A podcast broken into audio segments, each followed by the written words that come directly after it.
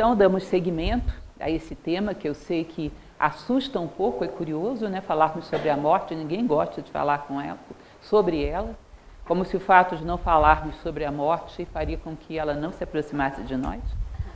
Quando nós viramos as costas para alguma coisa, o máximo que pode acontecer é que essa coisa nos pegue pelas costas. Não tem muito como escapar da morte. Só relembrando, nós estamos dentro do ciclo desse livro. A ideia é falarmos sobre todos os capítulos desse livro, em busca da sabedoria, de um autor, Sirihan, que faleceu em 1973, ou seja, um autor recente. Como é um livro muito especial, eu quis incluí-lo no projeto de falar sobre todos os seus capítulos. Já estamos hoje no nono capítulo, são apenas 15, e hoje ele vai falar a respeito desse tema, encontrando a morte como a um amigo. E a ideia é realmente desdramatizar a morte, fazer com que morte e vida não fiquem tão diferentes assim.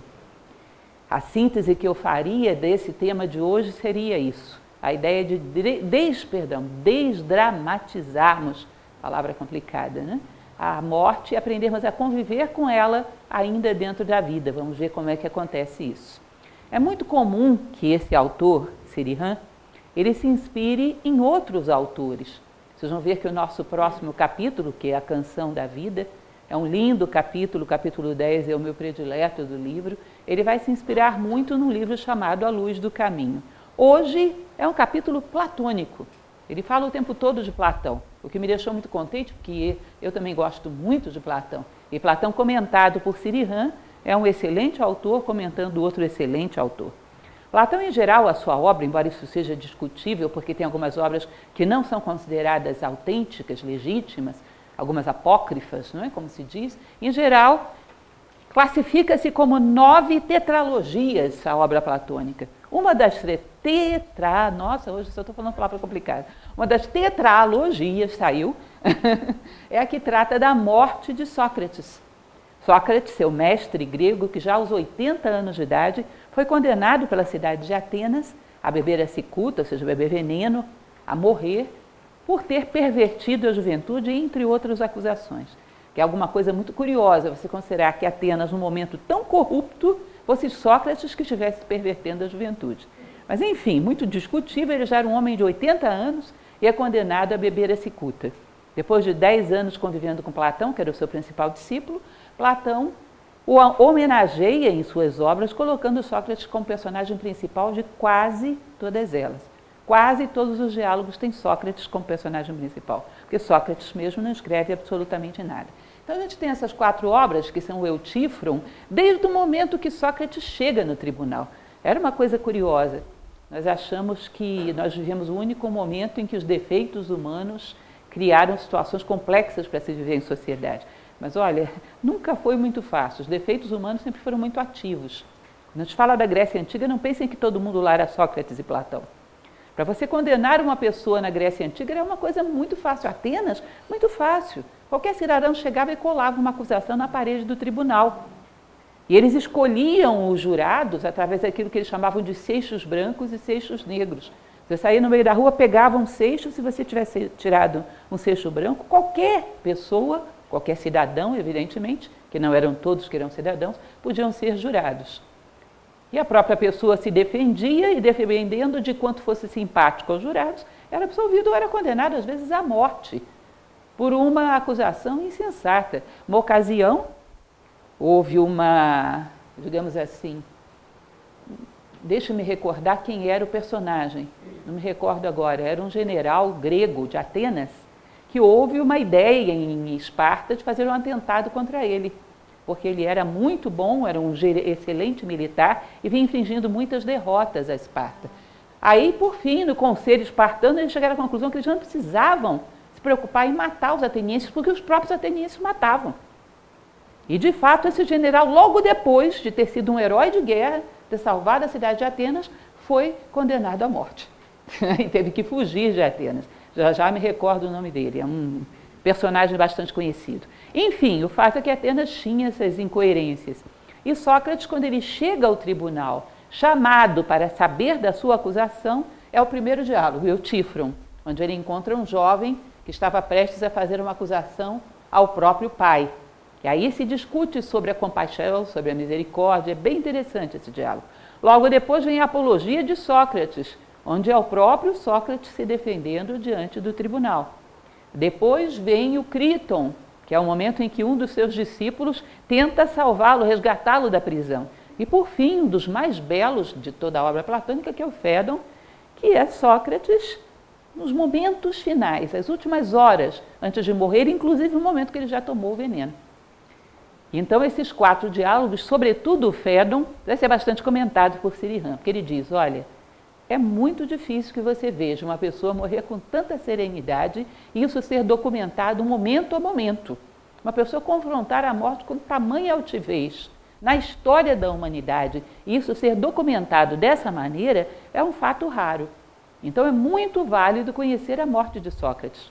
Como é que um filósofo se comporta diante da morte? Ele vai começar a falar sobre isso, então. Ele vai dizer uma coisa curiosa. No Fédon, quando entram na cela de Sócrates, os seus discípulos, faltava três horas para que ele fosse executado. É um homem de 80 anos e estava preso a ferros, com grilhões. Imaginem vocês que um homem de 80 anos precisava de grilhões, mas ele foi preso assim.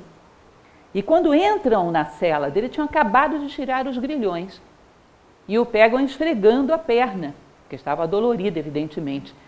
Quando as pessoas perguntam o que tinha acontecido, vocês acham que ele fala de alguma, alguma coisa pessoal?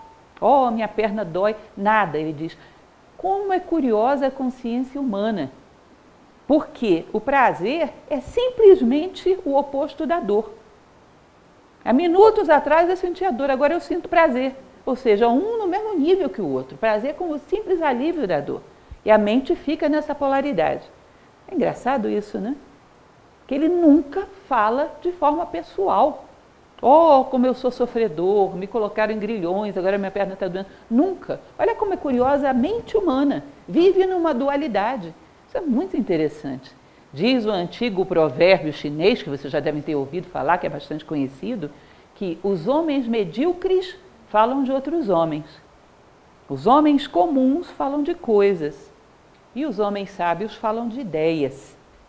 E Sócrates é assim. Você não vê ele descendo ao pessoal, em momento algum. Então é interessante, inclusive, a colocação que ele faz, porque é fato que esse prazer que nós consideramos como tão bom e tão importante é simplesmente um alívio da dor. É aquele momento crítico da anestesia no dentista. Quando você chega com a dor de dente, ele te dá um anestésico. Não é um paraíso? Os anjos não cantam aleluia? Simplesmente porque você tinha uma dor e subitamente ela foi tirada. As duas estão no mesmo plano, não é nada superior. É uma simples, digamos assim, diálogo de opostos que mantém o homem preso. Porque no prazer ele tem medo da dor, na dor ele está na expectativa do prazer, ele não sai daí, não sai desse nível. Srihan vai dizer, quando dão para ele o veneno, ele começa a descrever o efeito do veneno no seu corpo e continua dialogando. Esse diálogo é, sobretudo, voltado para um tema, que é a existência da alma imortal, a imortalidade da alma. O cidadão está morrendo, dão uma cicuta para ele, pedem que ele ande um pouco e depois se sente. E ele diz: Já não sinto meus pés, e continua filosofando. Já não sinto as pernas, e continua filosofando. Até que ele mesmo deita e cobre a cabeça com lençol. Pronto, agora acabou. É curioso, isso com uma serenidade, tratando de ideias até o último minuto. E é muito interessante o que Sirihan diz, que a gente tem que considerar que quando um ser humano consegue isso, é sinal de que todos nós temos esse potencial, essa possibilidade. Porque o patrimônio de um ser humano que se revela é o patrimônio de todos os seres humanos que está oculto. Por isso, um que é vitorioso dá esperança a toda a humanidade. Se vocês lerem um dia um livro, já devem ter ouvido falar do Bhagavad Gita, que é um clássico indiano. Para aqueles que já são alunos da escola conhecem bem. Mas depois do Bhagavad Gita vem um livro chamado Uttara Gita, que é a continuação. O Uttara Gita diz: sempre que te sentires abatido, sempre que te sentires em desânimo, olha para o horizonte, vê Arjuna, o príncipe que está vitorioso sobre uma montanha dos seus inimigos. Ou seja, o príncipe que venceu a si próprio, olha no horizonte e vê que alguém venceu. E se alguém venceu, você também pode. Não é interessante isso? Se você achar que não vai dar, olha para quem conseguiu. Se você achar que a vitória é impossível, olha para aquele que foi vitorioso. Daí que Platão dizia que era tão importante a ideia do herói ser cultivada na memória humana. Esse herói que venceu a si mesmo. Então é muito curioso. E ele diz: bom, é raro na história que você veja algo assim. A certeza da alma e a boa aceitação da morte por parte de um filósofo. E seria absurdo, porque Sócrates falou que isso era possível a vida inteira. E a vida o colocou em prova, e ele honrou essa prova. A vida inteira ele disse que a morte podia ser encarada com serenidade. Já imaginou, na hora da sua morte, não ter serenidade? Ele honrou. Ele honrou as verdades com a prática. E isso é um episódio ímpar da história humana. Sirihan vai dizer uma coisa muito interessante. Nós olhamos todos os dias o nascer e o pôr do sol. Para os nossos sentidos, isso é um fato indiscutível. Ninguém vai dizer que o sol não nasce nem se põe. Parece óbvio, só que não é. Parece verdadeiro, só que não é. Nós sabemos que o sol nem nasce nem se põe coisíssima nenhuma. Ele está paradinho lá no centro do sistema solar. Nem tão paradinho assim, porque o próprio sistema tem um movimento em torno do centro da galáxia, mas em relação à Terra ele está paradíssimo. Quem está se movendo somos nós. E, no entanto, isso que é real parece que contraria uma evidência que os nossos sentidos mostram. Porque a gente vê ele subindo e descendo. Mas, apesar disso, existe uma verdade subjacente, que não é essa. E hoje a ciência já comprovou isso. Se você fosse falar uma coisa dessa na Idade Média, morreriam de rir de você. Como o sol não nasce e se põe? Eu estou vendo ele nascer e se pôr. Nem tudo que você vê é verdadeiro. Existem verdades subjacentes. Então você olha para um corpo morto e diz: morreu, acabou. Se finir. E pode ser que não, embora você esteja vendo. Pode haver uma verdade subjacente. Pode haver uma vida que se perpetua além daquele corpo. Portanto, Primeira coisa, não leva tão a sério assim aquilo que te parece como evidência. Porque o nosso critério para testar evidências é meio fraquinho, deixa a desejar. Que às vezes no futuro rimos das evidências do passado. As coisas não são bem assim, tão exatas assim. Né? Então pode haver uma verdade subjacente à morte física. Por que não tentamos pensar nesses termos? Se isso tantas vezes já aconteceu na história. Aí ele fala do diálogo. Faltam três horas para a morte de Sócrates. Entra sua esposa com seus filhos, depois entram seus discípulos, ele começa a dialogar. Ele propõe aos seus discípulos que comecem a dar ideias a respeito por, do porquê da alma ser imortal, e eles vão diálogo é uma coisa muito interessante. Bonito de se fazer, só que difícil demais, porque exige que todo mundo saiba que não é dono da verdade. Se alguém se acha dono da verdade, uma pessoa que se acha acaba com o diálogo, trava gera uma discussão, um bate-boca. Então, o diálogo exige uma certa humildade e saber que não se sabe. Então, todos vão opinando e ele, Sócrates, vai conduzindo os argumentos. Aí o pessoal diz: bom, será que a alma não é que nem a música de uma lira? O corpo é a lira e a alma é o som que sai daí. Bonita a ideia. Só que ele diz: só que não. Como diria Carlos Drummond de Andrade, é uma rima, mas não é uma solução. Sabe por quê? Porque se fosse assim, quando quebra a lira, cadê a música? A alma ficaria dependente do corpo. Eles falam, bom, a alma pode ser como um fogo, o corpo como se fosse a lenha que queima, e a alma o fogo que sai daí também não, porque acabou a lenha acaba o fogo junto. E a alma tende a perdurar e a preceder o corpo. Isso é interessante porque ele considera, ele não rebate de forma simplista assim. Ele vai dizer por que, que ele acha que não é assim. Tá? Platão, em outro diálogo, ele vai falar que essa forma de pensar, é muito curioso isso, ele diz que essa forma de pensar geraria no futuro uma maneira muito materialista de fazer filosofia. Que é curioso, porque aconteceu exatamente como ele dizia. Em termos, não só em termos de existência da alma, mas em vários assuntos, Platão é quase que, eu não diria que ele é um vidente, ele é muito lógico e prevê coisas que hoje são realidade, como se ele tivesse vivido na semana passada. Os palpites políticos dele são certeiros, é uma coisa impressionante. Parece realmente que ele leu o jornal de hoje, parece que ele viu o resultado das últimas eleições municipais. ele é muito certeiro nos palpites políticos dele. E humanos também, como alguém que conhecesse mais ou menos os elementos que compõem a psique humana e a sua análise combinatória, o que, que pode dar.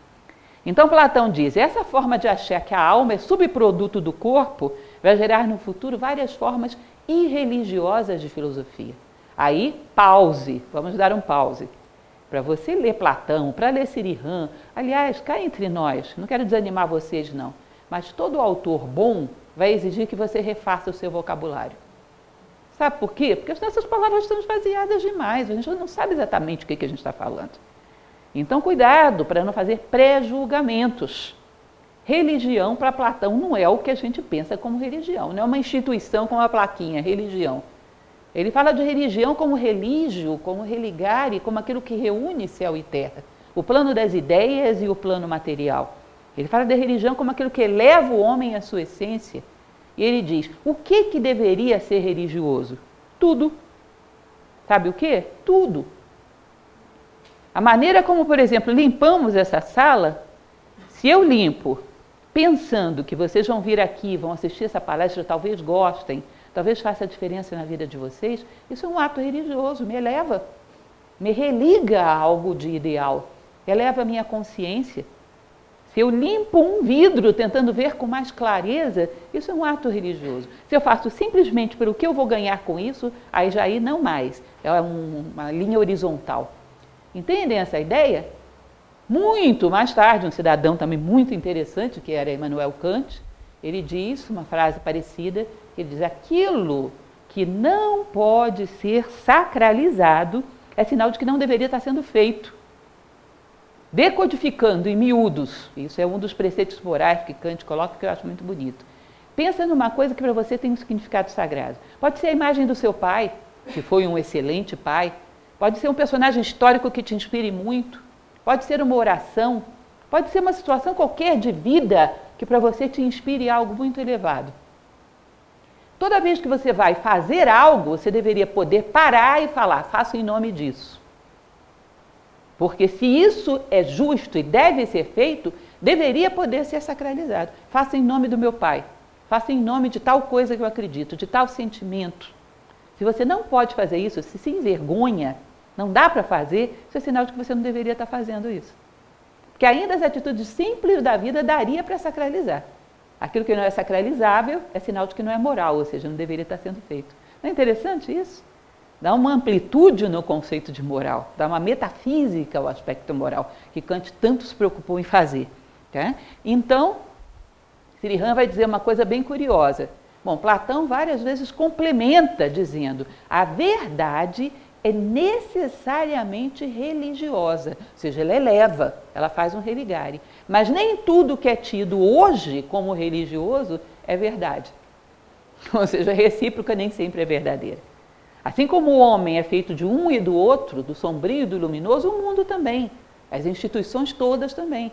Então, a recíproca não necessariamente é verdadeira. Nem tudo que é considerado religioso necessariamente é verdade.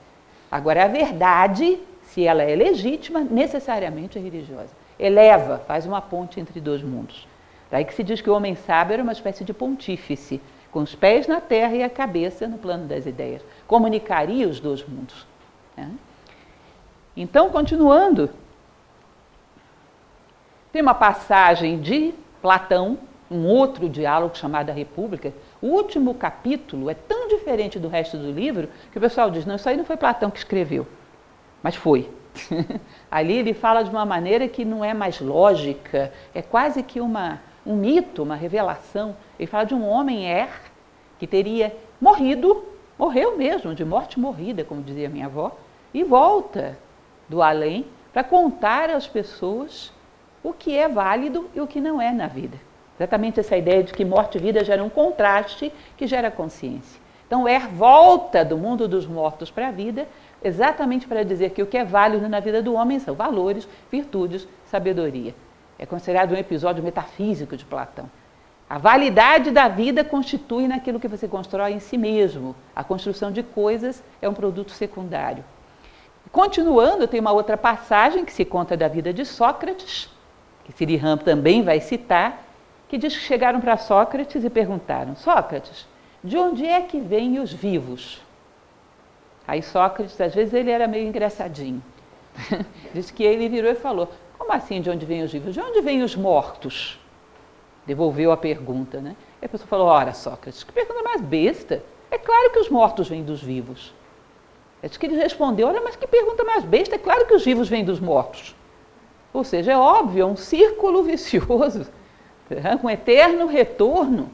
E tudo no universo seria assim, não bem um círculo vicioso, um círculo virtuoso, né? é o círculo da vida, é o eterno retorno. Lógico, Platão, assim como Sirihan, como vários autores, acreditam na ideia da reencarnação. Não estou colocando isso aqui como premissa nem como verdade absoluta. Mas percebam que a ideia tem lógica. Um filósofo toma como possibilidade e considera as ideias, não rejeita nada a priori. Mas não é condição prévia para ninguém ler Platão acreditar em reencarnação. Mas o que é interessante que Sirihan coloca é que Platão está mostrando que tudo no mundo é desse jeito, os opostos se geram mutuamente.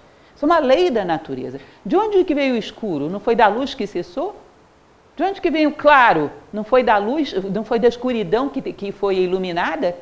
O quente não foi o frio que foi esquentado e vice-versa? O quente vem do frio, a luz da escuridão, o macio do resistente, o vivo do morto. Por que seria diferente? Os opostos se geram. Aliás, no Egito também se fala isso, no Caibalion. Os opostos se geram mutuamente. O dia gera a noite, a noite gera o dia e vice-versa, e assim eternamente. Então, talvez com a morte e com a vida seja também a mesma coisa. É uma hipótese que Platão deixa para que outras gerações no futuro comprovem. Tem umas coisas que ele deduz logicamente, pá, pá, pá, pá, o que é a justiça, pá, pá, pá, o que é o amor. Mas de vez em quando ele joga umas ideias e diz, agora vocês provem, vocês do futuro se virem. E isso é uma ideia instigante e sugestiva a ser demonstrada. Quem quiser provar, que prove, mas que assim é. Vocês lembram do Chicó? Não sei não, só sei que é assim.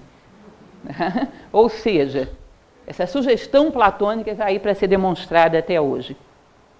Bom, um dos argumentos de Sócrates nesse diálogo, que é o Fédon, ele diz: Imagina os conceitos que você tem das coisas através dos sentidos e a razão que processa essas informações sensoriais. Todos os conceitos que você tem das coisas são comparativos, são adjetivos, são comparativos. Você acha que essa cadeira é pequena? Por quê? Você conhece o grande, compara com ela. Você acha que ela é macia? Porque você conhece o resistente. Grande, pequeno, macio, resistente, à esquerda, à direita, norte, sul, tudo é comparativo. Os adjetivos exigem multiplicidade, exigem comparação.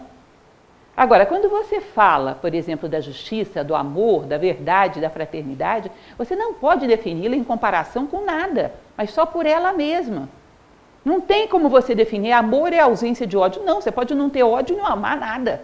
Coisíssima nenhuma, não dá para comparar com nada. A justiça é a ausência da injustiça. Não, pode ser que a pessoa não seja injusta, mas também não seja justo. o terceiro não está excluído, e o quarto e o quinto, tem inúmeras possibilidades. A justiça não se define por comparação, o amor não se define por comparação, o bem só se definem por eles mesmos. É uma essência que é mais sentida do que explicada. Isso não é impressão que veio pelos sentidos. Os sentidos não seriam capazes de definir uma coisa dessa.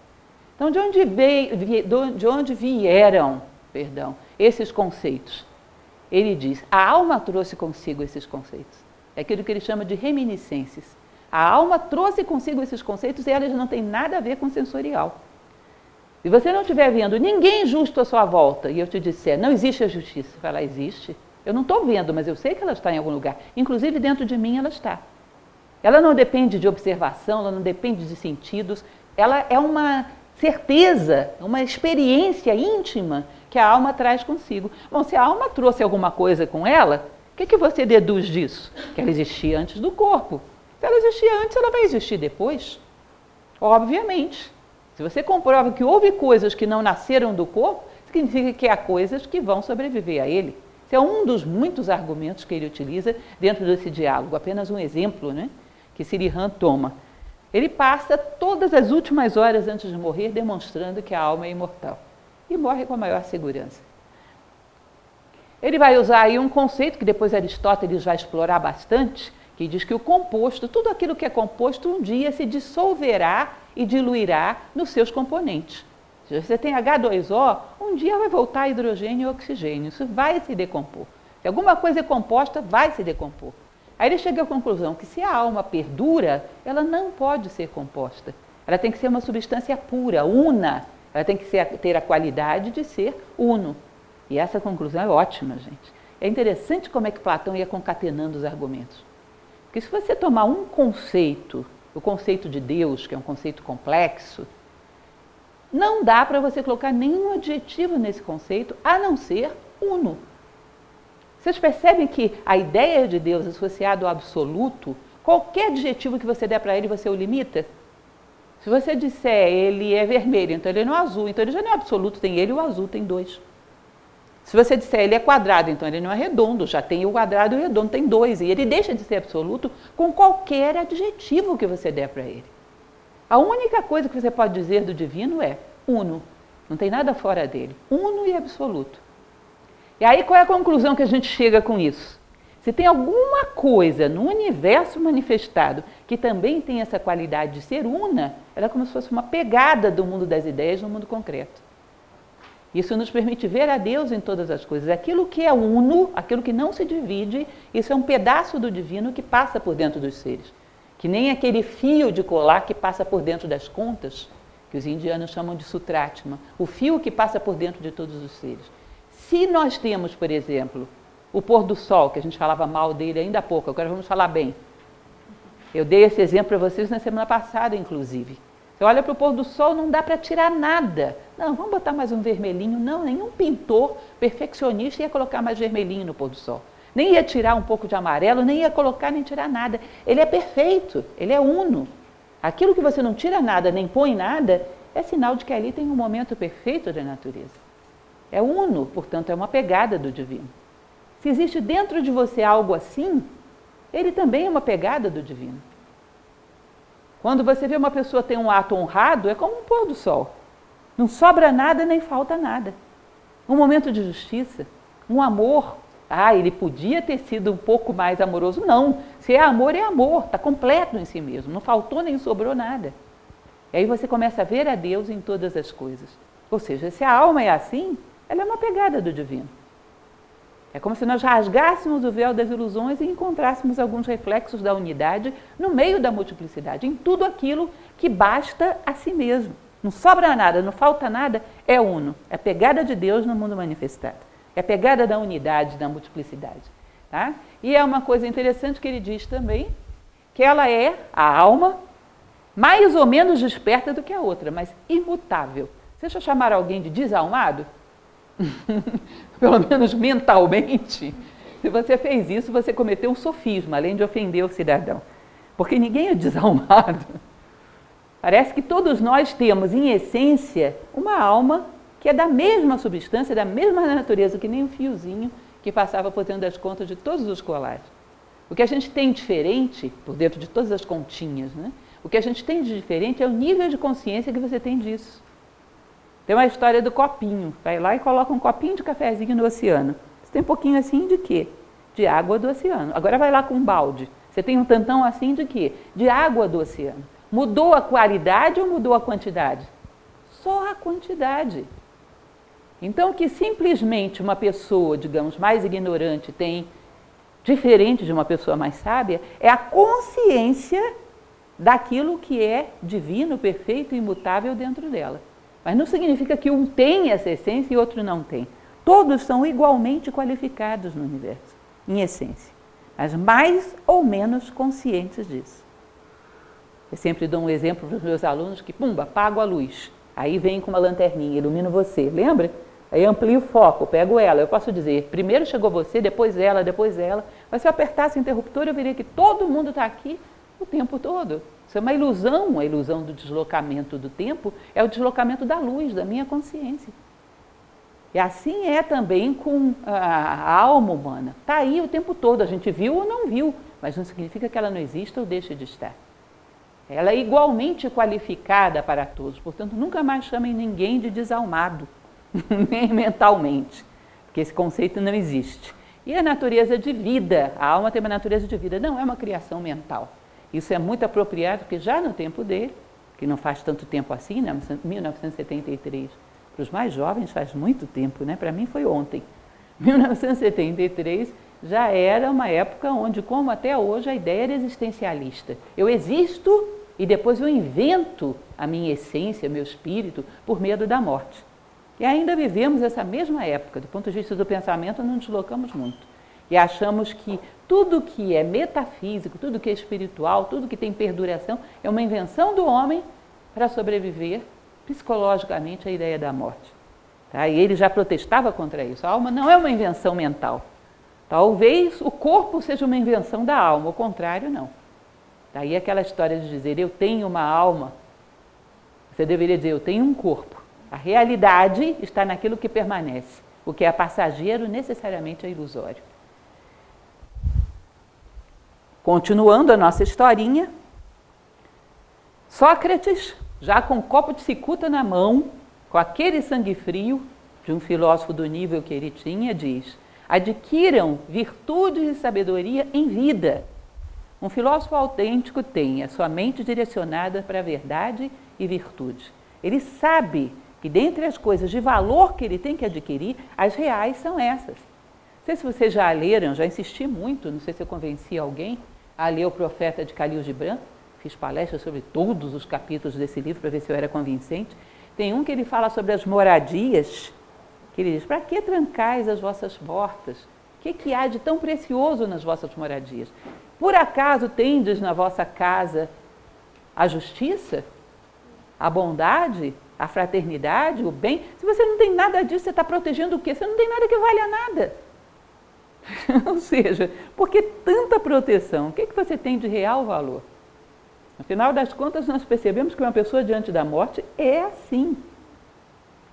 Não para para pensar na quantidade de dígitos da sua conta bancária. Ela pensa automaticamente em o quanto ela cresceu na vida e o quanto permitiu que as pessoas crescessem através dela.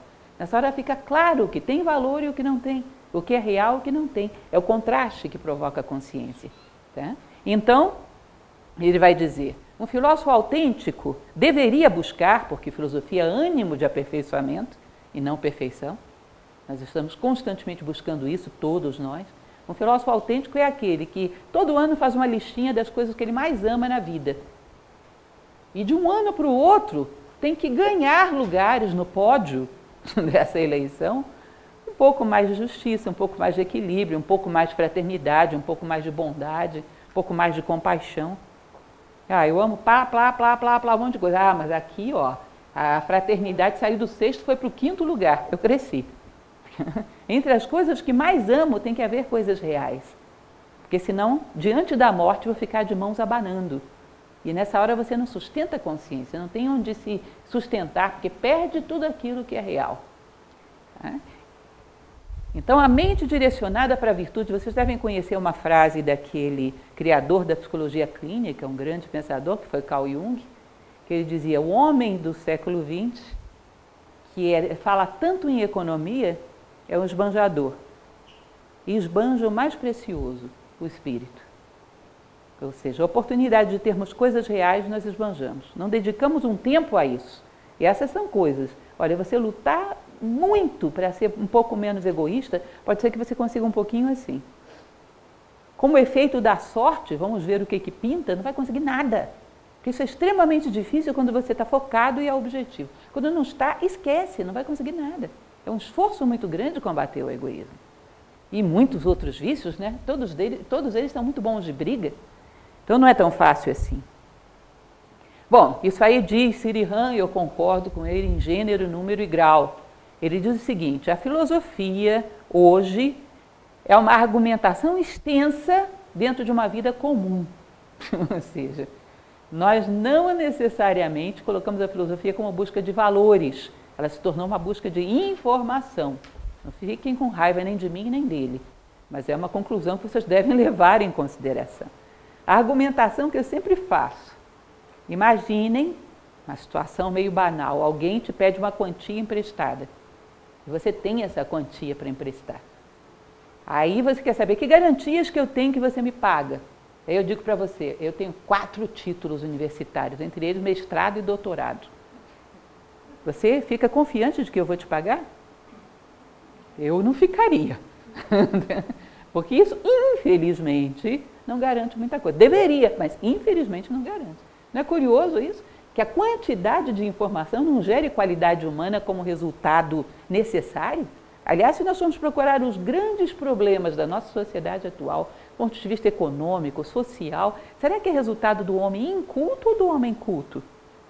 Quem causa as grandes crises, será que é o inculto ou é o culto? Nem seria certo usar essa palavra culto, porque culto vem de cultivar, de colocar sementes profundamente na terra para que elas brotem verticais, busquem o sol. Ou seja, isso não é nem cultura, nem informação, nem educação, a gente também não poderia usar essa palavra. Ou seja, teria que criar uma outra palavra para isso. É informação, é quantitativa, é extensão. Ou seja, muita informação dentro de uma vida comum. Uma vida que não se transmutou em nada por conta daquela informação. Você não dá melhores respostas às circunstâncias por causa disso. Aquele velho exemplo que a gente dá dentro de sala de aula, cidadão que está fazendo uma, um discurso sobre o medo e quando entra uma ratazana em sala, ele é o primeiro que pula em cima da mesa. Ou seja, não é uma informação que te dê respostas para a vida. Não te prepara melhor para responder à vida. Ele diz que filosofia é amor à verdade. E amor implica em ação. Amor não pode ser meramente uma teoria. Age para que eu te veja, dizia Sócrates. E aí vamos ver se esse teu movimento leva em consideração as ideias das quais você fala. Já pararam para pensar nisso? Gente, tem muita palavra para a gente pensar sobre ela. Se você falar, por exemplo, que eu compreendo isso que você está dizendo, o que, que eu posso presumir? Que na hora que você se movimentar, vai levar em consideração isso. Eu digo para vocês, eu compreendo que a cadeira está no meio do caminho. Caiu a luz. Eu compreendo, eu compreendo, eu compreendo. Puf, esbarrei na cadeira. Eu não compreendia. Na hora que eu me movimentasse nessa sala, eu teria que levar em consideração esse obstáculo. Eu vejo o que você compreende e acredita pela maneira como você se movimenta no mundo, não pelo que você diz. Não é assim? Age para que eu te veja, sai movimentando aí que eu vou ver o que, que você compreende e realmente acredita. Senão, teoria, quantitativo, como dizia Shankaracharya. Um remédio não produz efeito só porque você pronunciou o seu nome. Isso é meramente uma soma de informações, sem nada de formativo por trás. Tá, Filosofia é amor à verdade e amor implica em ação. Verdade produz mudança do interesse, desde os sentidos, prazer efêmero, para o nobre e autêntico. Então, realmente teríamos que avaliar. Adoro fazer aquele curso de administração do tempo no mês de janeiro. Mês de janeiro, administração e planejamento do tempo cai bem a beça, né? Todo mundo está querendo planejar o seu ano. Aí só planeja coisas, o que eu vou fazer, onde eu vou, o que eu vou comprar, o que eu vou me desfazer, não planeja o que eu vou ser. Qual vai ser o defeito que eu vou dar uma polidinha esse ano, para ele ficar um pouco menor? Você percebe que os fracassos que você teve em relação às coisas no ano passado foi por virtudes que você não tinha. Aí você planeja para fazer as coisas de novo, vai fracassar de novo, porque você continua não tendo virtudes. Continua não tendo controle econômico para comprar aquela coisa. Bom, eu não me planejei para isso, não vou comprar de novo. Não é que ter ou deixar de ter as coisas seja bom ou mal, é necessário ou não. Mas os pré-requisitos para que você interaja com o mundo de maneira eficaz estão no campo do ser e não do ter. Você planeja isso? Sendo você um, menos, um pouco menos egoísta. A gente, em geral, não faz isso. A mecanicidade é de planejar ações mecânicas, coisas, posses e nada mais. Então, não voltamos o nosso interesse para o nobre e autêntico. Com a mente voltada para a verdade e sabedoria, o filósofo está preparado para morrer. O pessoal vai dizer, nossa, que cidadão mórbido, então eu não quero saber de virtude nem de sabedoria, não quero me preparar para morrer, que coisa horrorosa. Por que será que ele está dizendo isso, gente? Semana passada, inclusive, falamos um pouquinho sobre isso. Você quer crescer? Todo dia morre alguma coisa em você e todo dia nasce outra. Uma coisinha desse tamanho assim, mas morre. Morreu hoje a minha tendência a fazer tal coisa e nasceu uma possibilidade nova. Morreu a minha tendência de não cumprimentar a pessoa no elevador. Ah, não é nada. É alguma coisa sim. nasceu uma outra possibilidade. Todos os dias você morre aqui, nasce aqui, morre aqui, nasce aqui. Sabe o que, que acontece? Você se familiariza com a morte. Na hora que ela vem a maior mesmo, a morte do corpo físico, oi, te conheço de muito tempo, amiga íntima, convivi com você a vida inteira. Então desdramatiza a morte, você aprende a conviver com ela. Entendem isso? Você torna uma amiga íntima. Uma pessoa que teme a morte não morre nada nela. Passa a vida inteira, ela está igualzinha, só muda por fora, só a biologia cumpre o seu ciclo. A psicologia congelada. Ela não deixa nada morrer, também não deixa nada nascer. Daí que o filósofo morre todos os dias um pouquinho e nasce todos os dias um pouquinho. Eu colocava essa coleção de frases para vocês na semana passada Daqui para o final do livro vocês vão, já vão ter decorado, porque Sirihan fala muito sobre isso, que é o abandona a tua vida se queres viver. Isso é a voz do silêncio de Betânia. Em verdade vos digo que ninguém entrará no reino dos céus se não nascer de novo. Lembra? Jesus Cristo a Nicodemos.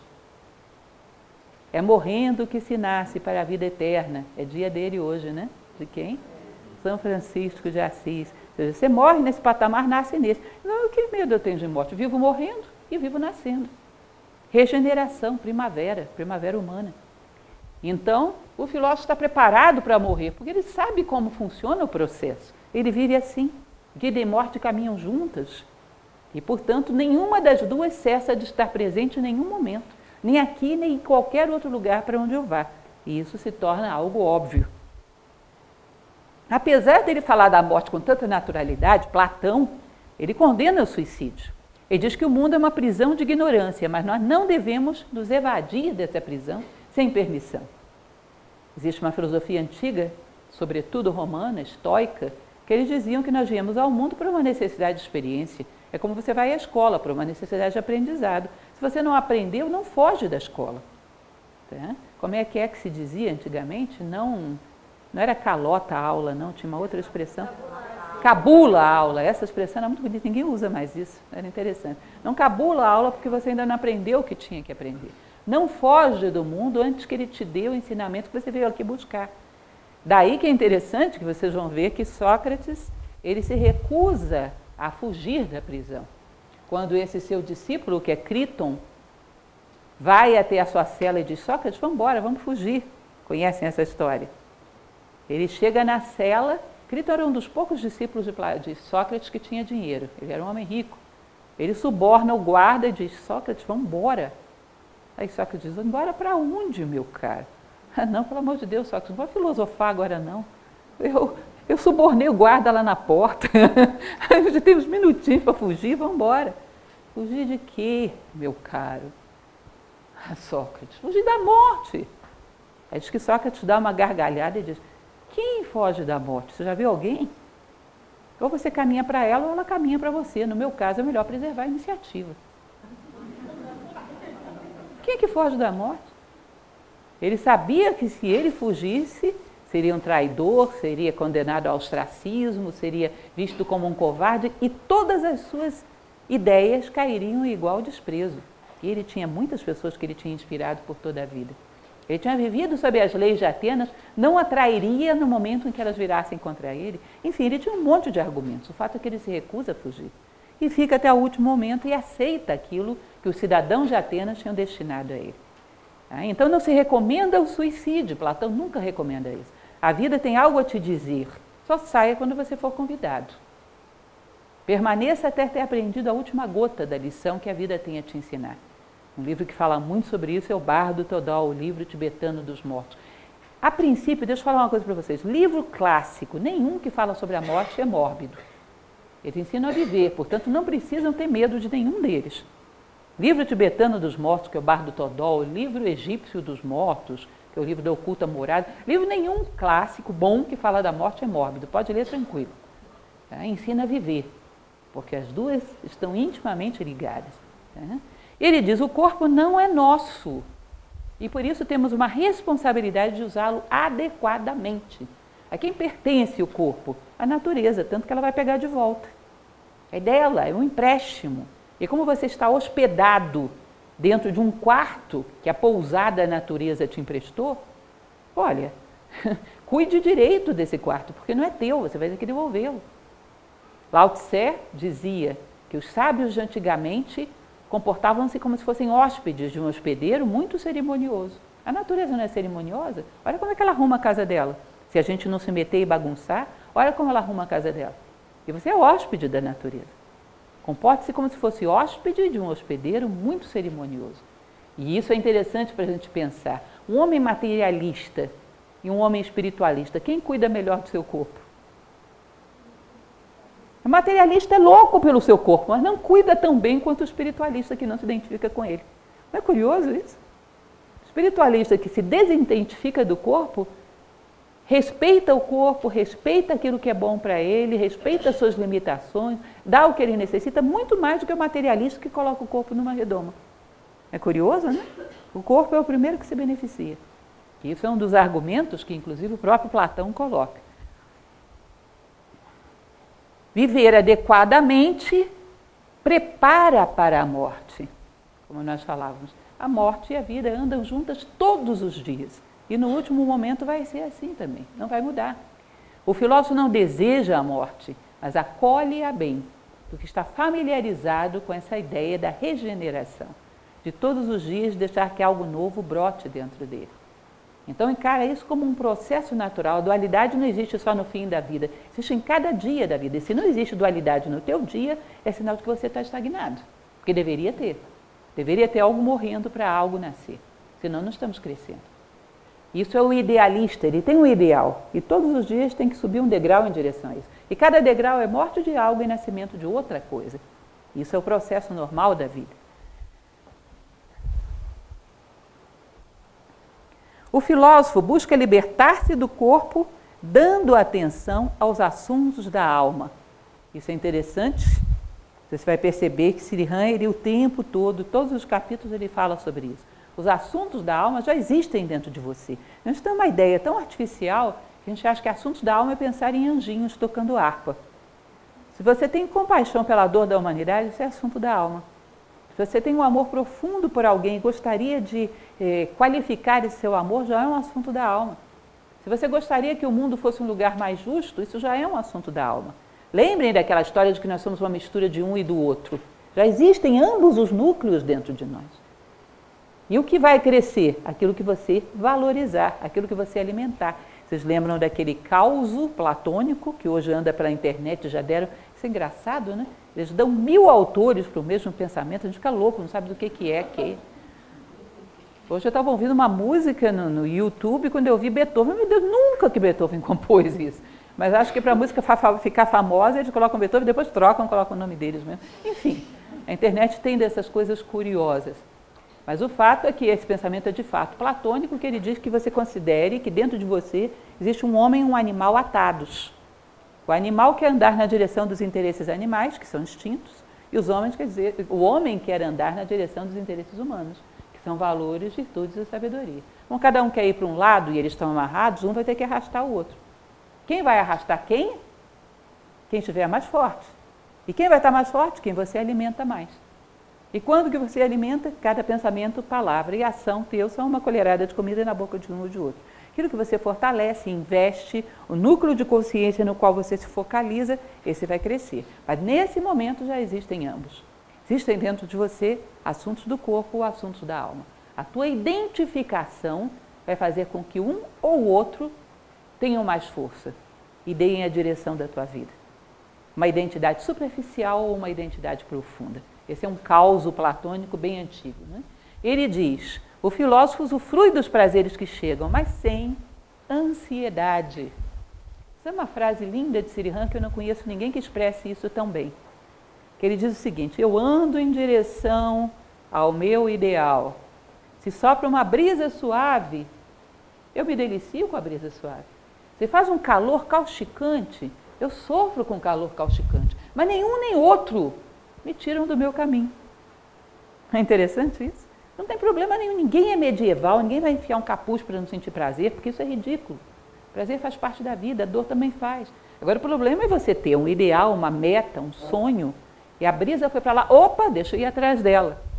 Ou o sol vem de cá, deixa eu correr dele. Ou seja, nenhum nem outro me roubam a mim mesmo. Isso é fidelidade a si mesmo, isso é consciência. Nenhum nem outro me tiram do caminho. Uhum. Sei que você já já tem que ir para a aula, nós já estamos concluindo. Tá? Então, usufrui dos prazeres que chegam, mas sem ansiedade. A ansiedade nasce de você desejar outras coisas mais do que deseja o seu ideal de vida, mais do que deseja conhecer a si próprio. Alguma coisa é mais importante na sua vida do que o seu sentido de vida. Sabe o que, que você pode concluir disso? Você não tem sentido de vida. O sentido de vida não pode ser o segundo lugar, senão você não alcança. Ele tem que ser o primeiro sempre.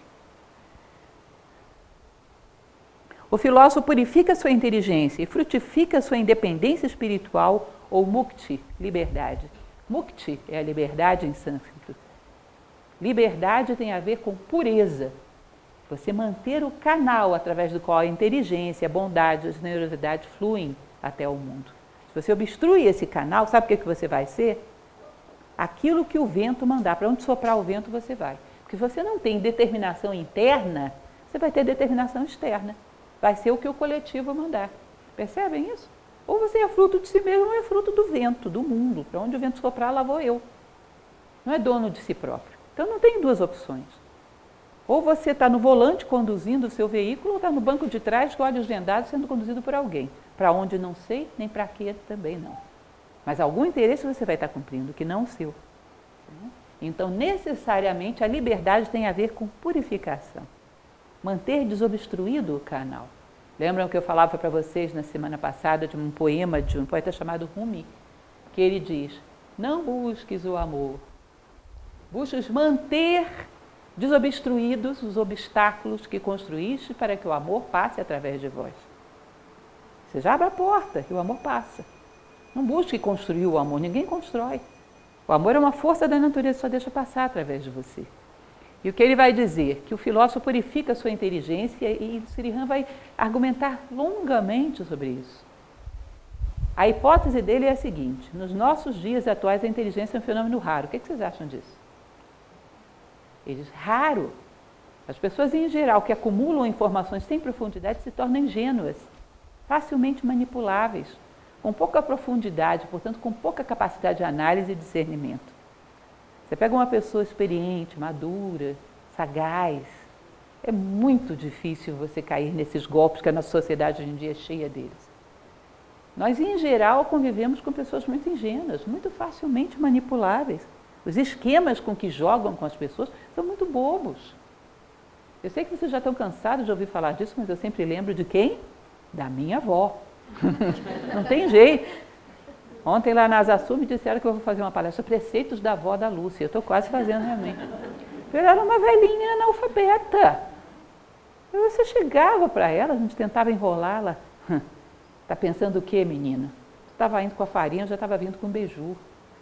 Eu olhava assim para você, já era, ninguém, era arguta, era sagaz. Era uma pessoa simples.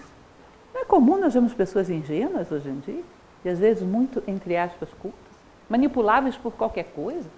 Até mesmo os esquemas políticos que nos manipulam parece que estão ficando cada vez mais bobos, cada vez mais descarados, impressionantes, superficiais. Né? As pessoas estão ficando ingênuas, a falta de inteligência gera uma desproteção, uma ingenuidade. É uma coisa difícil que algo proteja o homem. Aliás, Epíteto dizia isso: proteja a sua mente, ela protegerá você. Alguma coisa proteja o homem se ele não, não tem inteligência desperta. Muito complicado. Viver a psicologia de manada. E ele diz: a inteligência é um fenômeno raro, exatamente porque as pessoas são superficiais. Não conhecem a si próprias. Bom, quando o passado não mais domina, obscurece ou dirige o presente, nasce em nós um novo ser. Eu já não sou mais a soma do que me aconteceu com dois, com quatro, com seis, com oito, com dez anos. Eu aprendi com tudo isso e com todo esse arsenal de informação. Eu olho limpo para o presente.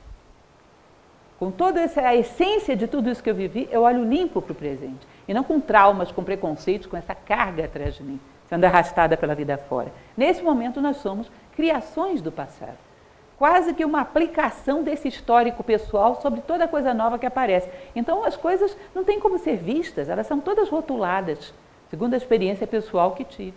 Elas não são vistas com um olhar limpo que te permita ver profundamente. Somos um fruto do passado. E ainda achamos que esse passado é nossa identidade. Pô, ele é todo passageiro. Como o próprio nome diz, passou. Ou seja, descartável. A essência dele está no olhar com que eu vejo o mundo. Estar de corpo e alma no momento presente. Pureza interna dá a mais alta qualidade no funcionamento de todos os aspectos do ser. Inteligência intensa e concentrada como uma chama. Então, a partir do momento que você consegue um estado de pureza, purifica-se do egoísmo, purifica-se da contaminação de preconceitos, de ideias prontas do seu passado, através de você flui a energia da vida e maximiza todo o seu potencial. Basicamente, todo o capítulo ele vai falar um pouco sobre isso. O fluxo de vida, quando passa por você, vai desenvolver inteligência, vai desenvolver todos os potenciais humanos. Vai levar você ao máximo potencial humano. Se você deixa que o fluxo de vida passe através de você. O mundo se tornou As sombras nasceram porque os homens se tornaram opacos. Isso é taoísmo. A luz passa por você, esbarra em poeira e gera sombra. Se a luz passasse por você e você fosse um canal desobstruído, traria luz ao mundo. As sombras nasceram no mundo porque os homens se tornaram opacos. Isso é taoísmo, né? dizendo basicamente a mesma coisa. Não é curioso, né? É uma mesma voz que ecoa pelos quatro cantos do mundo. Sócrates dizia que sonhava constantemente com a mesma coisa. Alguém tem a experiência de ter tido sonhos repetitivos a vida inteira? É uma experiência bem interessante. Sócrates dizia que a vida inteira ele sonhava com alguém lhe dizendo que ele deveria fazer música. Ele disse: Eu cumpri com esse pedido.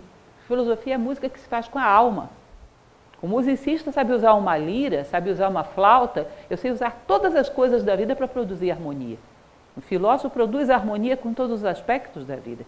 E ele diz: todo aquele que produz beleza com um instrumento, um dia terá que produzir com todos. Ou seja, todo buscador da beleza um dia terá que ser filósofo.